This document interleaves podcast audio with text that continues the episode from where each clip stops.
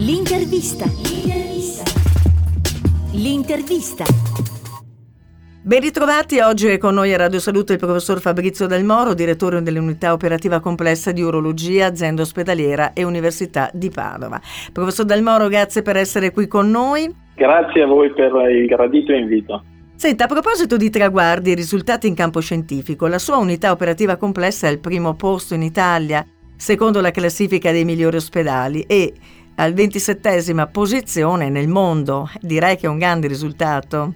Sì, è, è, un grande risultato, è un risultato di un, di un lavoro di gruppo, eh, questo è fondamentale, ovvero sia non è il risultato solo del lavoro della parte della componente medica, ma c'è un sinergismo con il lavoro anche degli infermieri, degli amministrativi. E questa idea di gruppo secondo me è uno degli elementi più, più importanti e, e vincenti se vogliamo. Lei è un grande esperto di chirurgia robotica, ormai insomma ci siamo abituati da una ventina d'anni, no? nelle sale operatorie sono entrati i robot.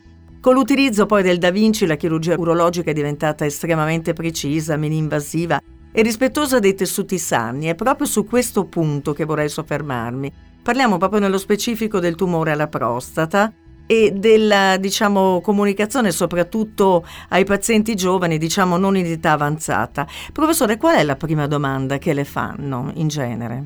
Ovviamente eh, esistono due grosse componenti quando un paziente scopre di avere un tumore alla prostata ed è eh, il primo la componente legata alla neoplasia perché il cancro fa sempre paura, fa scendere un, un velo scuro sugli occhi di molti e, e, da lì c'è la paura ovviamente che si tratti di una malattia incurabile. Ma il secondo aspetto è un aspetto che è connesso proprio alla prostata e eh, soprattutto nei pazienti più giovani c'è la paura degli effetti possibili di un qualsiasi trattamento, che sono effetti in termini di incontinenza e soprattutto di impotenza. Bisogna dire che la, la chirurgia robotica, cioè l'introduzione di questi sistemi robotici, ha completamente cambiato il panorama chirurgico, in particolar modo per quanto riguarda l'urologia e in particolar modo all'interno della nostra specialità per quanto riguarda il tumore alla prostata. Bisogna dire innanzitutto perché tante volte i pazienti hanno paura al termine robot, non è che vengano operati da un robot. Il robot è una, una macchina che permette di eseguire l'intervento senza il taglio, ma entrando attraverso alcuni, si chiamano trocar, cioè dei, alcuni tubicini, all'interno dei quali scorrono gli strumenti che vengono comunque manovrati dall'operatore. L'operatore sta seduto a una console dove grazie a un visore ha una, una visione tridimensionale molto ingrandita e può attraverso due joystick muovere questi strumenti in un modo estremamente preciso e quasi millimetrico. Ecco, il risultato non è solo un risultato in termini di ridotta invasività perché il paziente non ha il taglio e quindi anche dal punto di vista della ripresa eh, si alza normalmente il giorno stesso dell'intervento e poi va a casa se tutto va bene il giorno successivo. Ma è una, una differenza, un differente approccio proprio per quanto riguarda la, come giustamente lei ha detto, il rispetto dei tessuti. È una chirurgia questa che potremmo definire quasi gentile perché i tessuti non vengono tagliati, sezionati, ma vengono molto più spesso proprio scollati l'uno dall'altro. E questa gentilezza del gesto ha degli effetti, che sono soprattutto effetti da un lato perché permettono una, una visione, una eh, gestione della neoplasia che è molto più sicura e quindi da un punto di vista della radicalità oncologica ci lascia tranquilli ma poi perché permette anche una preservazione, quasi un rispetto delle strutture che sono importanti, degli aspetti cosiddetti funzionali, ovvero ne accennavamo alla continenza e alla potenza sessuale, perché dovete immaginare la prostata come circondata, abbracciata da una fittissima rete di minuscoli nervi che sono quelli che poi arrivano al pene e sono responsabili dell'erezione.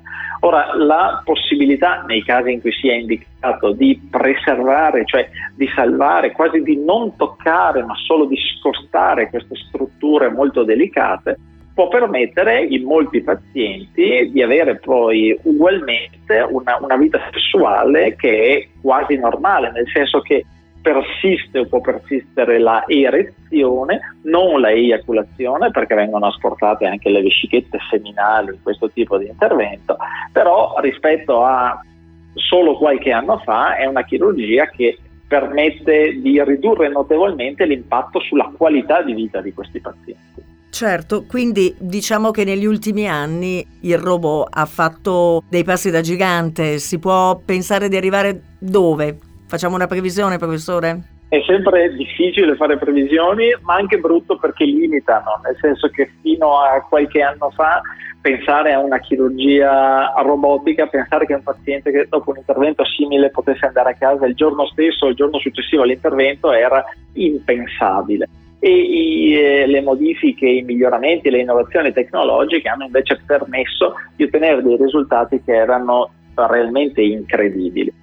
Quello su cui ci stiamo spingendo ancora di più è una fusione, diciamo, tra diverse tecnologie. La possibilità, per esempio, di unire la realtà aumentata, molti forse conoscono questo perché ci sono molte applicazioni sia per cellulare che attraverso questi visori che vengono venduti permettono di avere una sovrapposizione tra l'immagine reale che si vede e una immagine computerizzata. Ecco, immaginate di poter fare un intervento chirurgico in cui all'interno le strutture anatomiche vengono evidenziate, come se ci fosse qualcuno che ti dice guarda lì c'è un vaso, guarda la neoplasia è lì, per cui devi togliere solo quella e non il resto. E questo è, eh, può sembrare una, una, quasi una fantascienza, ma in realtà è molto, molto più concreto di quanto non si possa credere. Quindi un obiettivo successivo dei prossimi anni sarà quello di eh, integrare maggiormente queste, queste diverse tecnologie per poter ridurre ancora di più l'impatto della chirurgia. Parliamo di prevenzione. Quando iniziare diciamo, i controlli, ma soprattutto quali? Esistono diverse patologie, focalizzandosi ovviamente solo sul, sull'orologia, in cui la prevenzione è fondamentale. La prevenzione, ehm, intesa come diagnosi precoce, può essere fatta per numerose malattie in un modo molto semplice. Anzitutto stavamo parlando della, della, prostata e di sicuro un semplice dosaggio del PSA, questa sostanza che, che, che, ormai molti conoscono, che è l'antigene prostatico specifico, permette, grazie appunto a un esame del sangue, di identificare se ci sono dei problemi a livello della prostata. Quindi non di diagnosticare sicuramente una neoplasia, ma di attirare l'attenzione per cui poi iniziare un percorso diagnostico con lo specialista, con l'urologo. Esistono mm, delle, delle, fasce di età che sono più interessate da questo tipo di malattia, ma diciamo che dopo i 45-50 anni un passaggio dall'urologo è importante. Però non c'è solo prostata e eh, questa è la settimana riconosciuta dall'Associazione Europea del, degli Urologi come quella su cui sensibilizzare l'attenzione su un altro problema, che è quello del sangue nelle urine può sembrare una cosa semplice, banale, però Michaela è uno di, di, quei sintomi in cui la gente si inventa tutte le scuse immaginabili possibili, dal fatto di aver mangiato troppo la sera prima, l'aver preso un colpo di freddo, il fatto di non stare tanto bene o di essere stressato per giustificare il, la, la presenza di sangue nelle urine. Le urine rosse invece sono realmente un possibile grosso problema perché sono un campanello d'allarme di patologie che se da un lato possono essere molto semplici, perché ci può essere il sangue nelle urine quando c'è un calcolo a livello dei reni o quando c'è anche una semplice cistite, cioè un'infezione urinaria, ma dall'altro possono invece essere sintomatiche della presenza di patologie ben più importanti come le neoplasie della vescica. E queste sono connesse in particolar modo a una pratica che dovrebbe essere non dico limitata, ma proprio cancellata dalla vita di ciascuno di noi, che è quella legata al fumo di sigaretta. Perché sicuramente il fattore di rischio più importante per le neoplasie, quella della vescica in primis, ma anche quella del rene e non solo, parlando di quelle urologiche, è il fumo di sigaretta. Per cui la prevenzione comincia primariamente proprio da questo, dall'evitare quei fattori di rischio che sappiamo essere certamente coinvolti nello sviluppo di queste neoplasie. Professore, la ringrazio per la chiarezza, soprattutto per quanto riguarda la prevenzione e poi tutto il resto, questo quadro molto completo che lei ci ha fatto. La ringrazio per essere stata con noi, professor Fabrizio Del Moro, direttore dell'unità operativa complessa di urologia, azienda ospedaliera e Università di Padova. Grazie ancora. Grazie mille e complimenti davvero per queste iniziative perché l'informazione è uno degli elementi più importanti e delle armi più potenti che abbiamo a disposizione. Grazie.